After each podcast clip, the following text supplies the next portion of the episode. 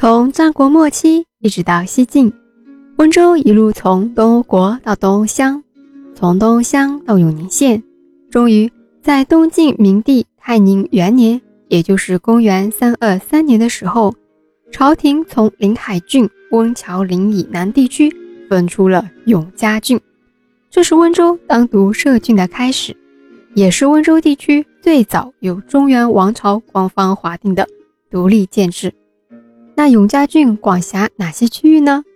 永宁县、安固县、衡阳县和松阳县。永宁县就是现在温州的鹿城区、瓯海区、龙湾区、洞头区、永嘉县和乐清市一带。安固县就是现在的温州瑞安市、文成县、泰顺县。衡阳县就是现在温州的平阳县和苍南县一带。松阳县就是现在。如遂昌一带的丽水市。前面也说过了，一个地方要成为一个郡，是需要一定的基础的，人口啊、经济啊、文化要达到一定的水平。温州是沿海城市，山又很多，每年都有台风，自然灾害也多，生存环境相对来说是比较恶劣的。地理位置上又处于边陲之地。加上之前末世东欧王又因为迁移带走了那么多人，那人少了，经济也就自然的慢慢衰落了。史书上也是记载，温州这块地方人烟稀少，田多恶碎，很多地方啊都是没人要的荒地。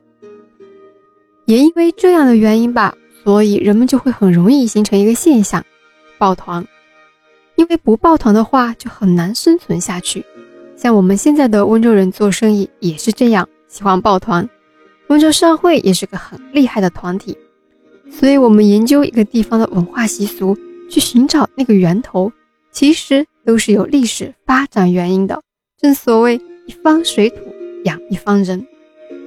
那永嘉郡的人口是怎么多起来的呢？一个是地方治理有关系，比如前面讲的周凯治水。还有一个原因呢，是北方往南方迁移的人群，促使人口增多了。西晋时期呢，发生了一件大事情——永嘉之乱。这个永嘉不是永嘉郡的永嘉哈，而是西晋怀帝永嘉五年，也就是公元三一一年，匈奴刘渊的儿子刘聪攻陷洛阳，大肆掠夺杀戮，还把我们的晋怀帝和一帮王公大臣给掳走了。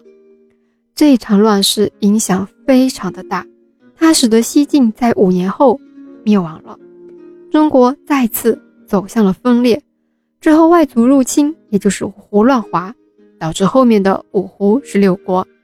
因为这样的一个原因，皇室、世家大族和许多百姓就纷纷往我们南方迁移。之后南方就多了不少人，就这样经济啊、文化逐步就发展起来了。我们再来说说永嘉郡的开发吧。我们就拿土地开垦来说，像永嘉郡这样的一个地方，它就会受到自然环境的制约，所以温州的发展就会呈现一个特色。什么特色呢？片状发展，就是这片区域先发展起来，然后是那片区域再发展。关于永嘉郡的一些记载啊，南朝的郑基之写了一本书，叫做《永嘉郡记》。这本书呢很有意思，它是比较早的一部古代地理作品，就是关于一些地理的记载，还有一些工艺制作记载，所以这本书的经济文献价值和文化价值都比较高。大家有兴趣的话，可以找来读一读。那永嘉郡设立之后呢，最重要的就是郡治的选址，也就是郡城要建在哪里呢？不惑在下一期再告诉大家。我们下期见。